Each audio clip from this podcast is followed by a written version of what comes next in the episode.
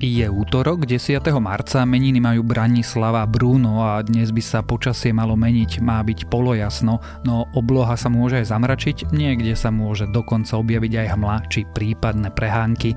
Denné teploty by sa mali pohybovať medzi 7 až 14 stupňami. Počúvate Dobré ráno, denný podcast denníka Sme s Tomášom Prokopčákom a dnes je útorok, tak neuveríte, ale vonku je nová epizóda Zaklínača a tiež chceme privítať do rodiny pod podcastov sme nového člena Modrú vlnu s Petrom Stachom.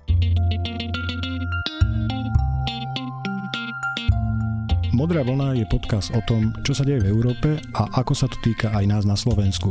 Moje meno je Peter Stach a priamo z hlavného mesta Európskej únie, Bruselu, pripravujem pre vás tento podcast raz za dva týždne, vždy v piatok. Témy, ktorým sa Modrá vlna venuje, sú naozaj rôznorodé. Všíma si dianie v európskych inštitúciách, ale zamýšľa sa aj nad hĺbšími súvislostiami. Pri jej počúvaní zistíte napríklad aj to, akú Európu chce francúzsky prezident, ako sa mení vzťah Európy a Ameriky, prečo je Čína problematický obchodný partner, s akou európskou víziou prišla slovenská prezidentka a ako toto všetko ovplyvňuje každodenný život na Slovensku. Modrá vlna patrí do rodiny podcastov Deníka Sme.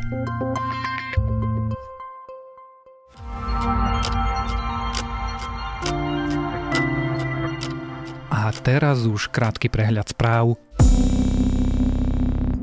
Správajte sa zodpovedne, to je jediný spôsob, aby sme zvládli koronavírus, tvrdí premiér Peter Pellegrini. Domáca karanténa podľa premiéra tiež neznamená, že máme teraz chodiť do kina či na turistiku. Tiež pripomenú, že na infolinky zriadené v súvislosti s koronavírusom majú volať len tí, ktorí naozaj potrebujú pomoc. Zo strany spolu do strany SAS sa vracia Jozef Mihal. Mihal bol pritom podpredsedom spolu, ktorú založil spoločne s Miroslavom Beblavým. V koalícii PS spolu sa však strany nedostali do parlamentu.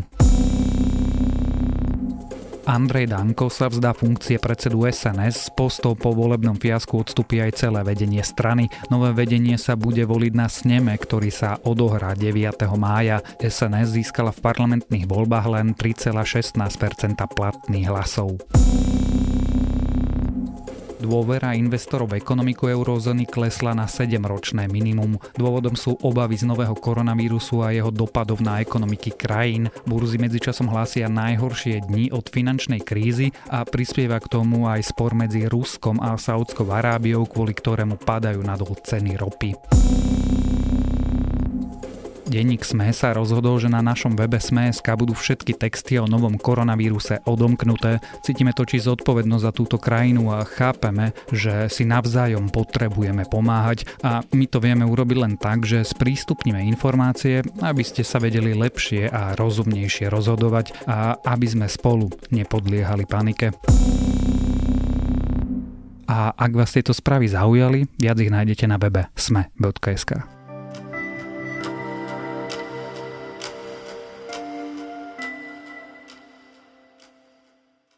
Viaceré potvrdené prípady, uzatvorené základné a stredné školy, prerušená prezenčná výučba na univerzitách, zrušené alebo presunuté kultúrne podujatia šport bez divákov.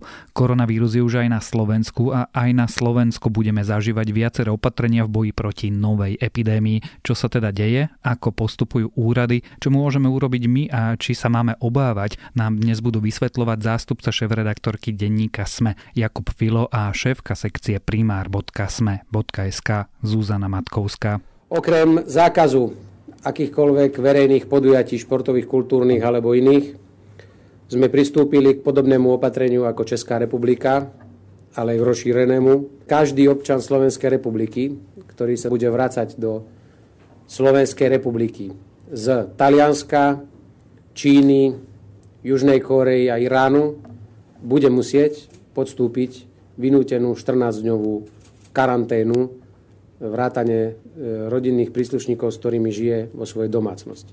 Jakub, skúsme e, zhrnúť situáciu a je pondelok krátko pred štvrtou, keď nahrávame tento podcast. No situácia je taká, že vlastne po tom prvom potvrdenom prípade z piatka cez víkend pribudlo viacero potvrdených prípadov, hlavne v Bratislave, ale ako sú, sú hlásené, hlásené podozrenia aj z iných miest.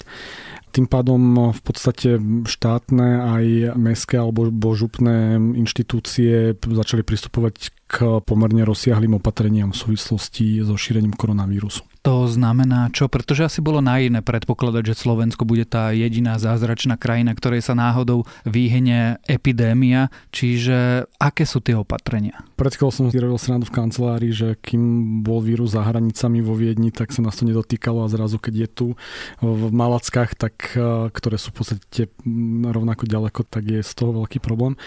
No ale ten vírus je tu a nikto nemohol očakávať, že sa, sa nám vyhne. V súčasnosti platí najmä uzatvorenie stredných škôl, základných škôl a materských škôl v Bratislavskom kraji. Výučbu prerušili viaceré vysoké školy, napríklad STUčka alebo UKčka. Podobné opatrenia zvážujú alebo čiastočne zaviedli aj e, iné kraje a iné mesta, ale keďže zatiaľ ten vírus je, je potvrdený hlavne v Bratislave, takže sa to týka Bratislavského kraja. Zrušili viacero kultúrnych podujatí, tie správy v podstate stále prichádzajú. No ale ako základ stále platí. Tých prípadov je pár. Treba sa riadiť pokynmi lekárov, treba sa riadiť pokynmi úradov, ale netreba zatiaľ vytvárať nejak, nejakú všeobecnú paniku. Zuzana, je asi dôvodne predpokladateľné, že tých prípadov je viacej, ako ich e, teraz poznáme. Môžeme predpokladať, že na Slovensku to bude prebiehať podobne ako v hoci ktorých iných krajinách. Po tom, čo sa objavil prvý, ale respektíve druhý, tretí prípad, tak potom sa ten počet trošku prúčie stúpol, lebo aj sa začalo viac, ako keby, že ľudia sa zľakli povedzme si úprimne, a išli sa viac dať testovať, ale aj vlastne celkovo tá schopnosť záchytu sa ako keby že zvýšila v tých krajinách. Čiže áno, môžeme očakávať, že ten počet sa zvýši, ale nie je to ničím ako keby extrémne a je to vývoj, ktorý naozaj môžeme čakať. Ono v tých prvých okamihoch bolo to tak trošku až absurdné, že úradníci sa tešili, že vôbec máme na Slovensku schopnosť zachytávať tento vírus. Verím, že mnohým odľahlo, keď sa objavil prvý prípad paradoxne teda. Lebo tie šumy, že či, že či to zvládame, že či vôbec dokážeme zachytiť tie ochorenie, tak ako oni neboli, že úplne absurdné, ale zase naozaj, že nejaká tá elementárna dôvera k ľuďom, ktorí naozaj v tej epidemiológii pracujú roky a roky proste priebežne monitorujú tieto ochorenia. Nemôžeme im nedôverovať v tejto chvíli. Naozaj sa musíme opierať o každé ich slovo a veriť im. Jakub opisoval tie niektoré opatrenia týchto ľudí, uzatvárať vytváranie miest, kde sa stretávajú väčšie skupiny obyvateľstva. Prečo sa to robí? Na čo je to dobré? Tieto opatrenia majú v princípe zabezpečiť to, aby v momente, keď príde ten, ako ten vyšší výskyt ochorenia, aby to nebolo nárazové, aby vlastne zdravotnícky systém neskolaboval. Aby sa nestalo to, že zrazu vlastne, dajme tomu, že prípad v Bratislave, tak teraz vznikne panika a ľudia bez toho, aby, aby akože rozmýšľali dvakrát, zahltia vlastne urgentné príjmy a urobia presne to, čo robiť nemajú, čiže prídu fyzicky za lekárom a ohrozia tým pádom aj iných ľudí a najmä zdravotnícky personál. A to nemôžem zdôrazniť dostatočne. Zdravotníkov máme dosť málo na to, aby sme si ich naozaj, naozaj chránili. Čiže mám robiť čo? Keď si teda akože prišiel do kontaktu s niekým, kto bol diagnostikovaný ochorením COVID-19 alebo bol v krajine, kde teda sa vyskytuje, čo už je v súčasnosti skoro vlastne hoci kde, alebo ty sám si bol v krajine, kde sa vyskytuje toto ochorenie. Mal by si prvých 14 dní, ak nemáš žiadne príznaky ideálne stráviť v nejakej domácej izolácii. Hej, že ak máš viac e, ľudí u seba doma, tak ty by si mal byť v samostatnej miestnosti, ktorá by mala byť dobre vetrateľná. Nemal by si zdieľať ostatnými riad, uterák. Ak žiješ sám, tak nechoď si nakúpiť, naozaj objednaj si tovar, zaplať online a nechaj si ten tovar položiť kuriérom ku dverám a vysvetli mu, že teda ako nechceš to prevziať úplne osobne. A nemal by si vlastne chodiť najmä medzi ľudí prvých 14 dní. Ak sa objaví príznak, tak potom by si sa mal telefonicky ozvať svojmu ošetrujúcemu lekárovi. Prípadne, ak nemáš svojho ošetrujúceho lekára, tak sa ozvať záchranárom a vysvetliť im, že teda akože máš dôvodné podozrenie. Dôvodné podozrenie je naozaj keď ako som vymenovávala, že cestoval si, stretol si sa s človekom, ktorý už je diagnostikovaný. Netreba úplne panikáriť pri každom sopliku.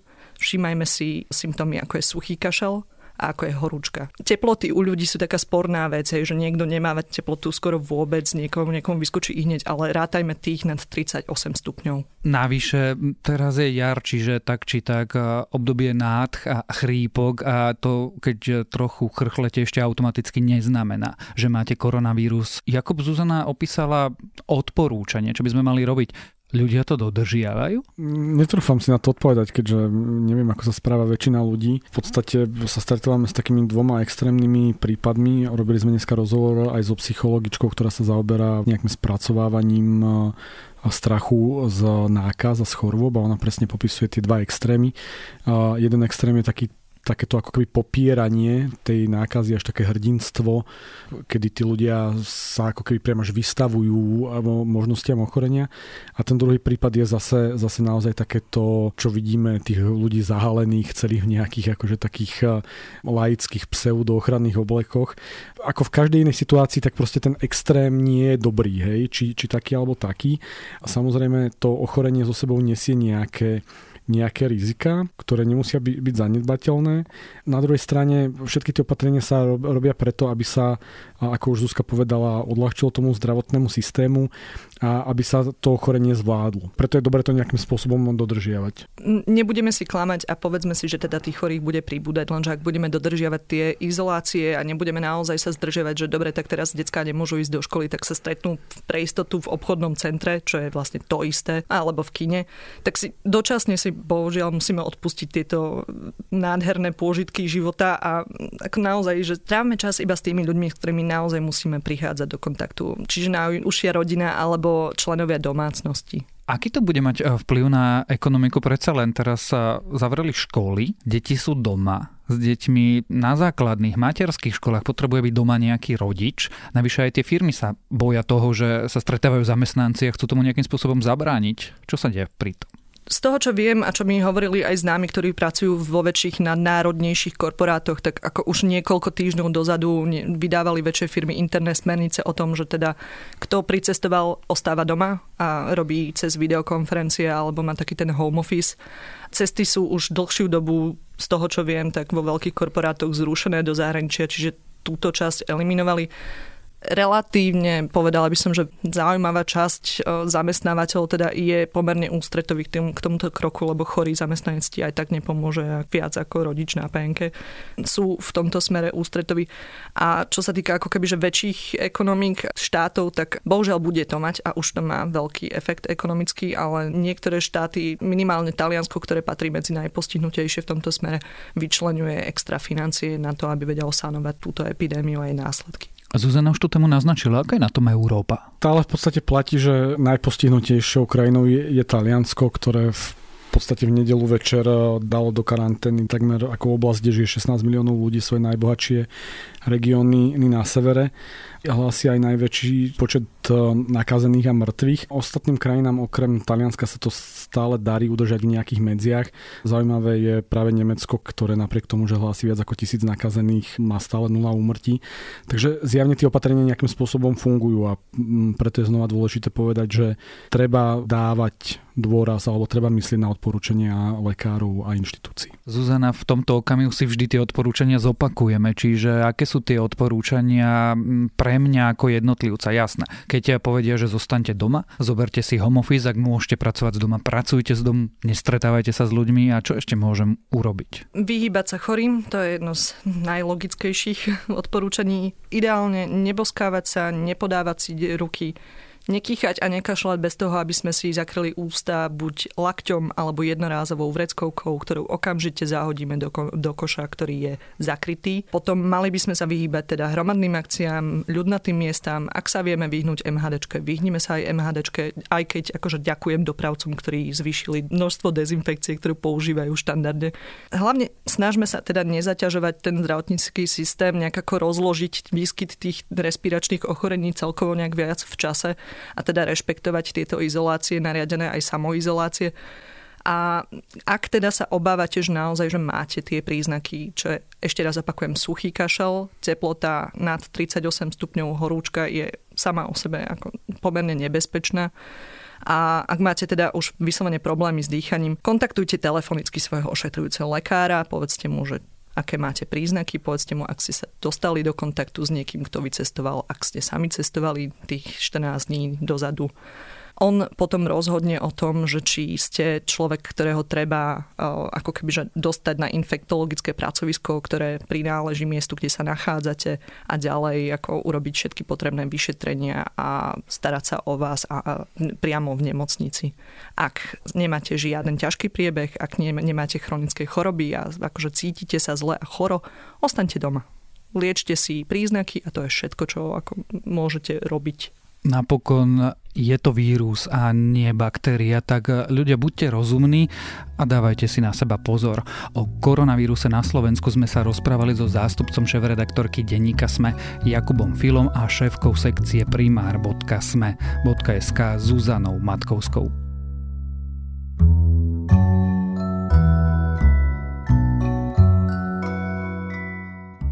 Dobré knihy nie je nikdy dosť času, ale je to čas, ktorý by sme si z času na čas mali urobiť aspoň čiastočne. Takže môjim dnešným odporúčaním je knižná sci-fi klasika, ktorá nezostarla ani o deň. Napísal ju veľmajster žánru Clifford Simak a zobrané poviedky do románu vyšli pod názvom Mesto. Je to nádherná humanistická podsta minulosti vidieku a jeho romantike, ktorá je navyše aj výborne napísaná. Naozaj túto knihu vyskúšajte a to je na dnes všetko. Želáme vám úspešný deň. Počúvali ste Dobré ráno, denný podcast denníka Sme s Tomášom Prokopčákom.